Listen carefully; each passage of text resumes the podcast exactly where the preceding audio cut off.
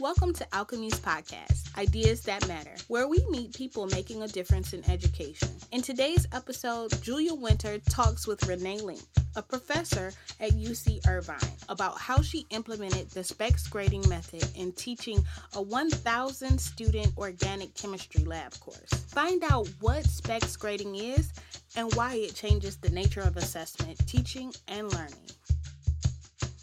Hi, I'm Julia Winter with Alchemie. Today we have Renee Link of UC Irvine, and I reached out to her after seeing an article in ChemRxiv on specs grading, which is specifications based grading. And I'm super interested to hear how you implemented this at UC Irvine. So, first, just tell me a little bit about what you teach at UC Irvine, and then we'll get right into specs grading. Okay, hi Julia. Um, good to see you again. We we see each other occasionally, but you know, good to see you since we can't be at a conference this year. So I think we would be right now at BCC. Would be this right yes, now. It, it, popped up on my calendar. I forgot to delete it, and I got the pop up of like I should be packing. Oh, right, no, I should. I know. Uh, just that, but it's good to get to talk to you. Um, so I teach organic chemistry at UC Irvine, and my main job is running the gigantic lab program, um, mainly for the non-chemistry majors. So all the bio majors, public health, all of those majors who need chemistry but aren't chemists for the most part. Hey, unpack that. How giant is giant? Right. So my um, my typical largest class is in winter quarter. We're a quarter system school, so I have uh, three quarters of lab, but only two for most majors. And my biggest quarter, I typically have about twelve hundred students. Um, oh my! yeah, uh, I am the only instructor, but I have graduate student teaching assistants teaching the lab classes, and then I am kind of overseeing the entire thing. I usually have at least one additional grad student to help me with just management as my head TA and they're usually students grad students who are interested in teaching focused careers or maybe exploring whether they might be interested in teach, teaching focused careers.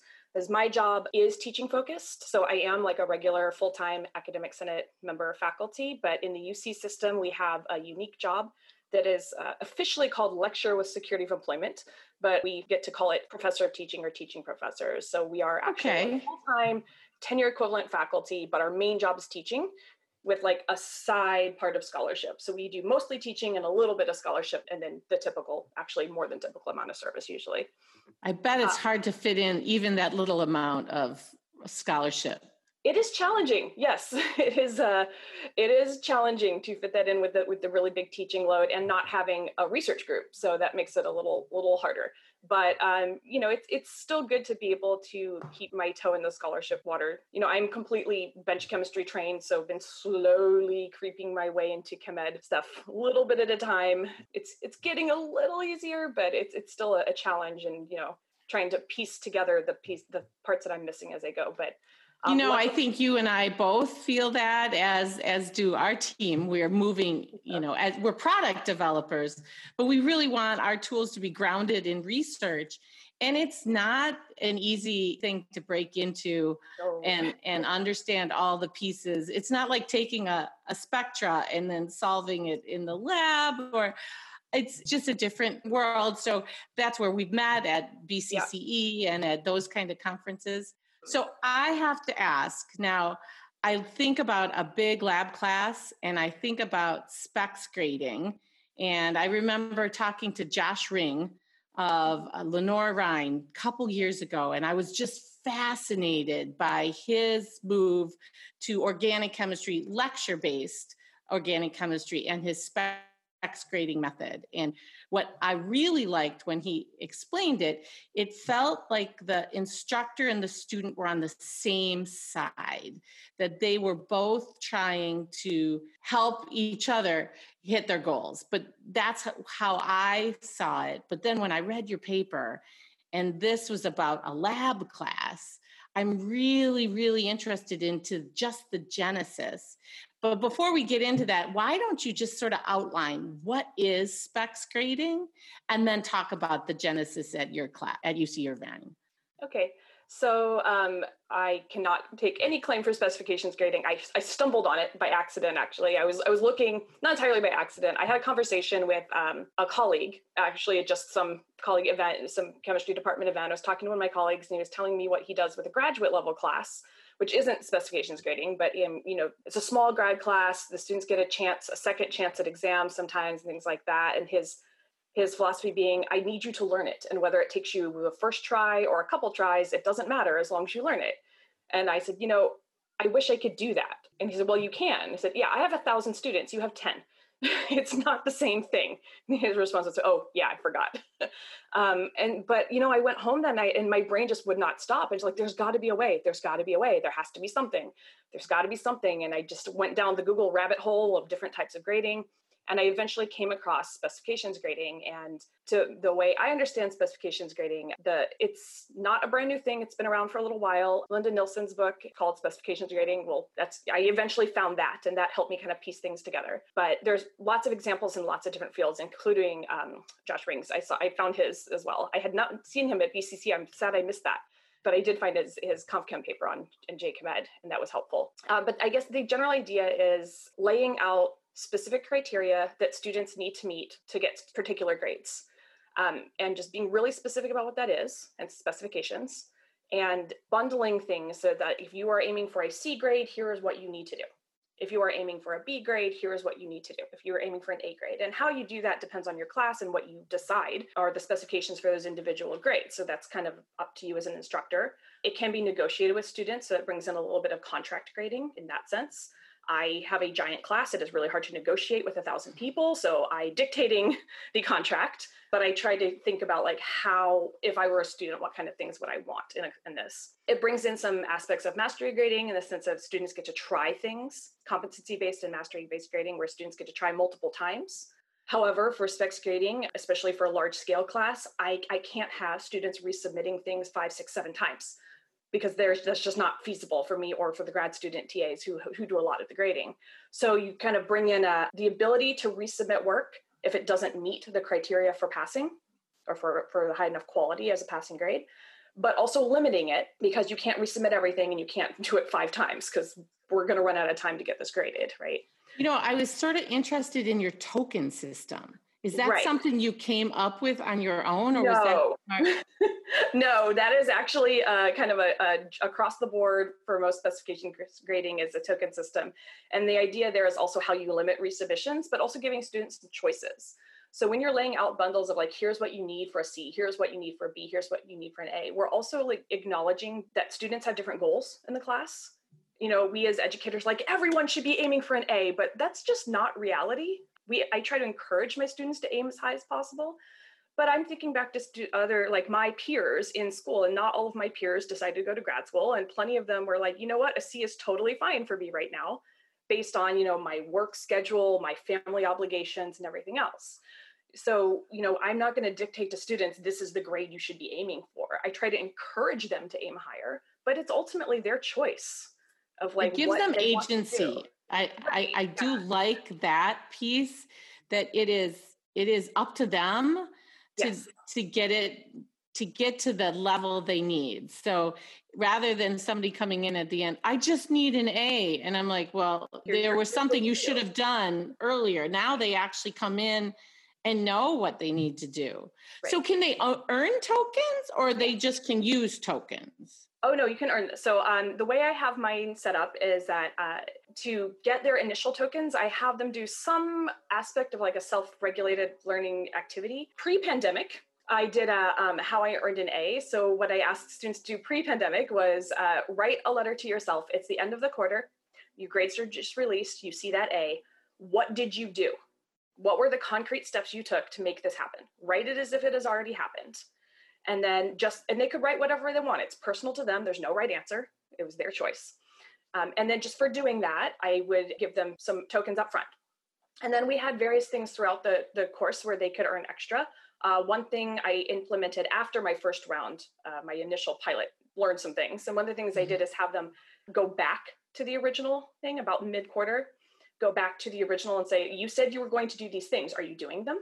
If not maybe it's time to make a course correction for what you're what you're uh, aiming for in the class And so they would earn a, a bonus token just for doing that. I also give them opportunities to mid-course feedback. And so just for filling it out, you know, you, if you want good feedback, you've got to incentivize people to actually give you feedback. And so I use it for things for often for things like that. So I tend to make it um, low stakes, no right answer things that are still beneficial to them as a student. So I have to ask, based on even resubmissions and this token, was it hard to keep track even, you know, I know a lot of the the assessments were all or nothing. So your TAs didn't have, they just had to decide whether it w- was satisfactory or unsatisfactory. Mm-hmm. But was keeping track of submissions and tokens, was that onerous? It was no more onerous than anything else in a thousand person class. So, okay. I mean, when you have a thousand people, things are always going to be time consuming, but it becomes a trade off. So, one of the nice things about tokens is what students can use them for. Like, I need to turn this assignment in late. Sure, I will trade you a token for that. I do not need the why. I do not need the five page explanation of what is happening that you need to do this. Just tell me you need to turn in late, trade me a token, we're good. Of course, if somebody has real extenuating circumstances and they need to talk to me about how do we, how do I maintain my progress in this class while dealing with this other thing, that's fine. But for the most part, it, it does away with me having to make a decision about, you know, are they really sick? You know what? I don't care. I mean, I care that you're sick, but I don't care if that's your excuse or not. Just trade a token and we're good. You know, we don't have to get into all that. So it saves me time there. As far as logistically how to do it, what we did is I set up a Google form and it's still evolving and I try to make it as direct as possible. Like, what are you trading a token for? And then that kind of sends them down a different path and within the form of whether it needs to go directly to me or to the t- to their TA. And I have a head TA. When I have a thousand people, I have a head TA. and that mm-hmm. person helps me do this. But basically, what we did is, you know, every 24 to 48 hours, we'd go through the form. You know, Google Form gives you a spreadsheet, and we added a column in our spreadsheet of like, has this been addressed or not? And we just put an X if it's if one of us is taking care of it, and then we just kind of go through, you know, once a once a day or every other day, and go through. Okay, this person is late pass. Confirm with the the TA and then um, we use Canvas as our LMS, and I have a, a, dummy assignment in the gradebook, which is essentially their whatever they did to earn a token, earn their tokens in the beginning. That's their like token balance assignment. And I just change the score on that assignment, and I leave a comment for what it was, so that way I can see it, the TA can see it, the student can see it, where we all know what's going on.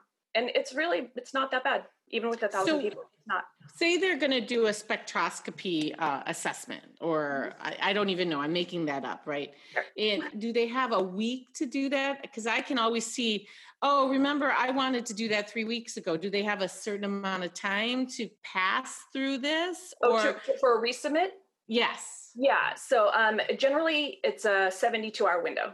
So oh um, okay quick quick. Yeah, and and based on some student feedback, I may adjust that. I'm I'm still trying to figure out if that's the best one or if I or you know some some students are like oh well sometimes i have midterms and so maybe i'll extend it another day. I am still trying to sort that out. And i think that also depends on your class right? Like that's going to kind of be an individual thing.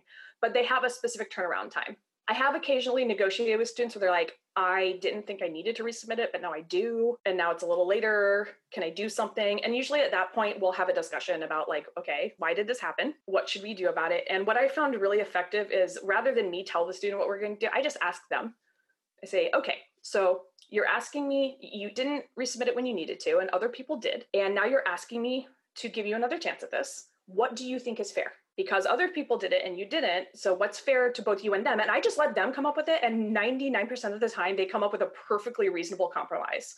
Oh, and oh, well, that's good. That, as I said, I love student agency. These are adults, yeah. by the way. These are yeah, not, exactly. you know. Yeah, we're talking about college students who, some of them are between 18 and 22, but I have students who are my age and I have students who are older than me. So you know they're a range of adults with a range of experiences. I also uh, i see part of my job is also preparing the ones who maybe don't have as much experience for you know what the working world will be like.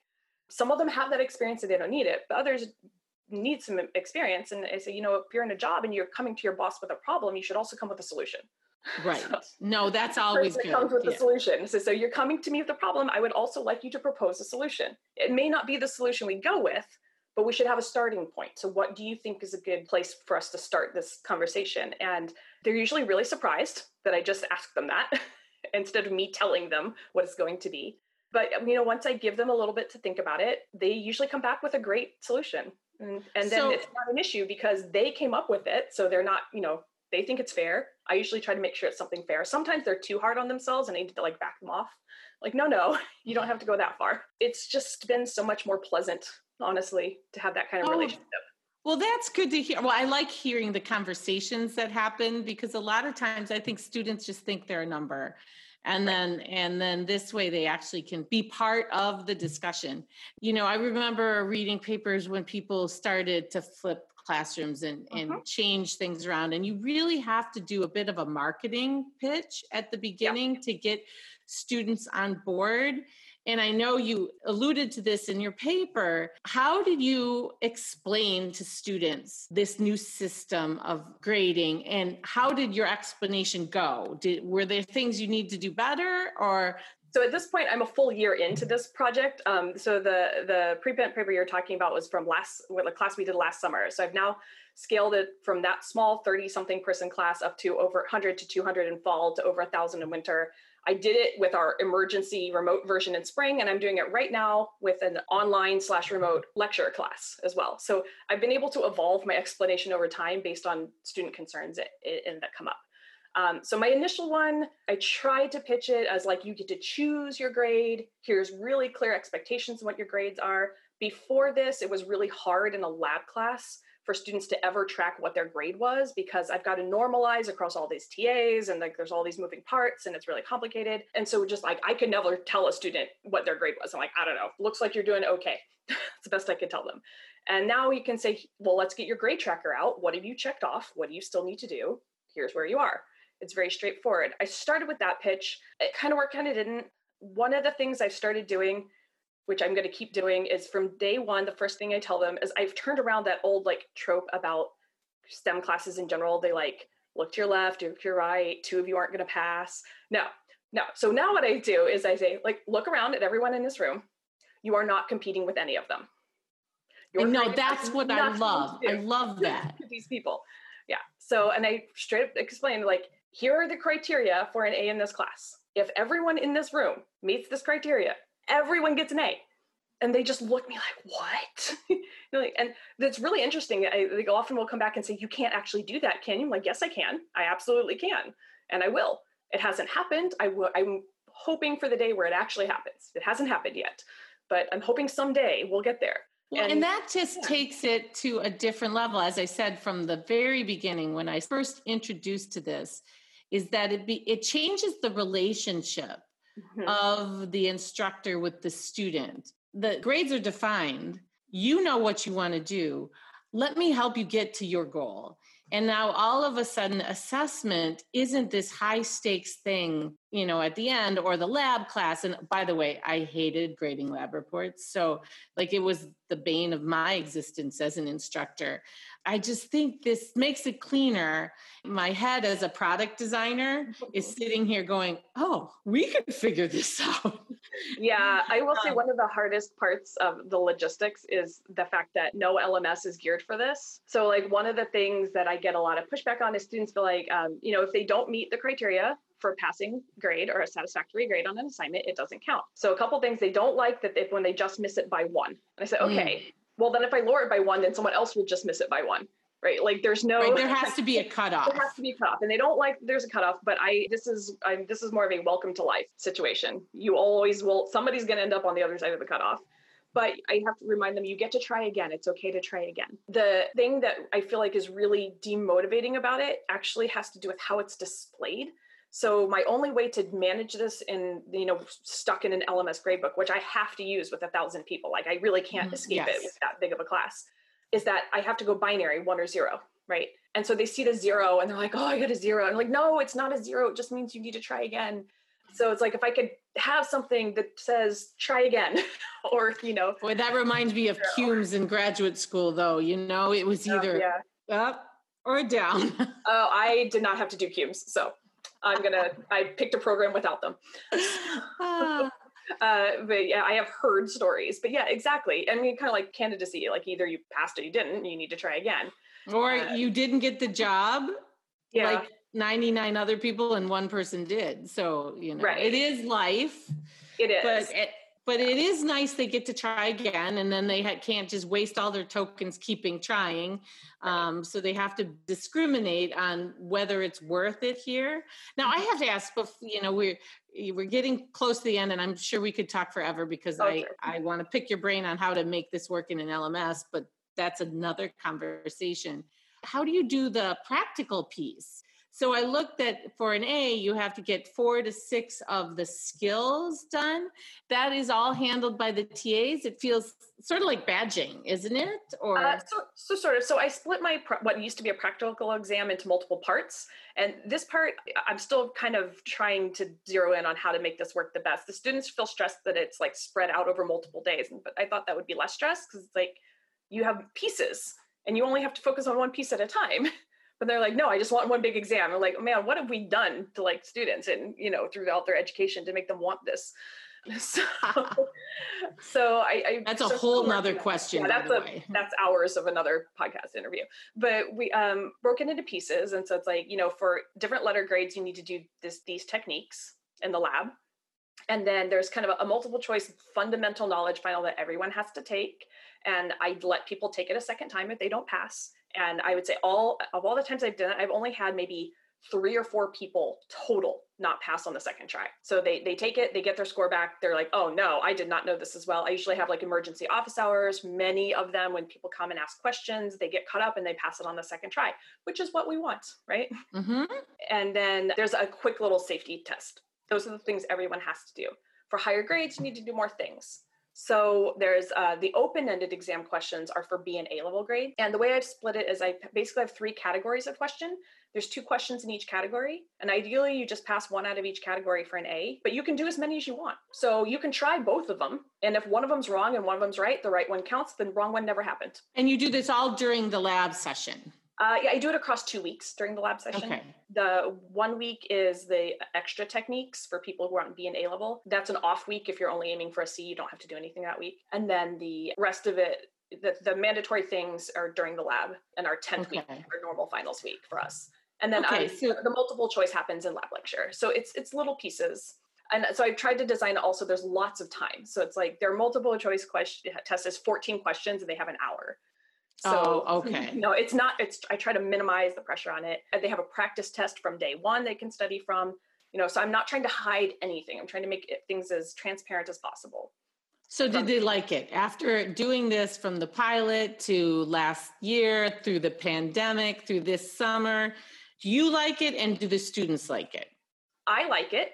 Um, I definitely like it because it's really changed the conversation I have with students. The students they like it the more they're exposed to it just like anything. And i was like you were mentioning flipped classroom stuff i was in the early days of that as well. And like the first time they saw it they're like ah this is terrible you know? And as they got more accustomed to it it became better. And usually what i see is they they like it after they get their grades once they realize that their grade is fine. And i've actually shown students the grade distributions for the two different classes under different grading systems and they're like oh just like with anything there's some things they don't like. They don't like that it's all or nothing. Like people some people want partial credit back um, they're like it's not fair that i put in effort and get points. And it's like well there's lots of things in life where i put in a lot of effort and don't get anything like grants. Grants.